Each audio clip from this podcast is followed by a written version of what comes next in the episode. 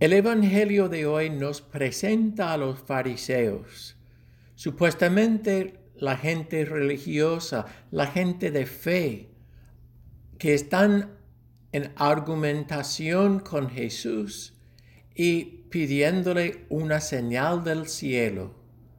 No viven contentos con lo que ya habían escuchado y visto. Este Evangelio es del capítulo 8 del Evangelio de San Marcos, que indica que ya hay otros señales anteriores.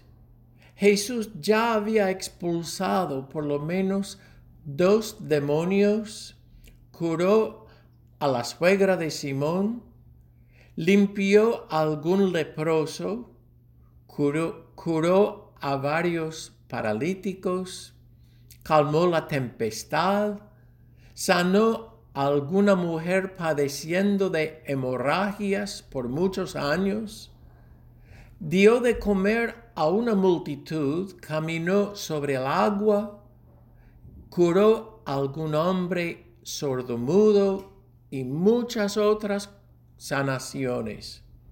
Y todavía los fariseos están pidiendo una señal.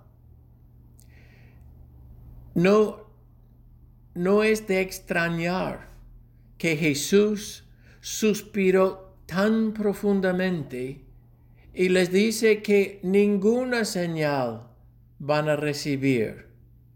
Él entiende que ellos no tienen interés en creer. Como son autoridades religiosas, viven muy confortables en su posición en la sociedad, disfrutan de sus privilegios y no quieren entregar o sacrificar nada sin discusiones o sin peleas.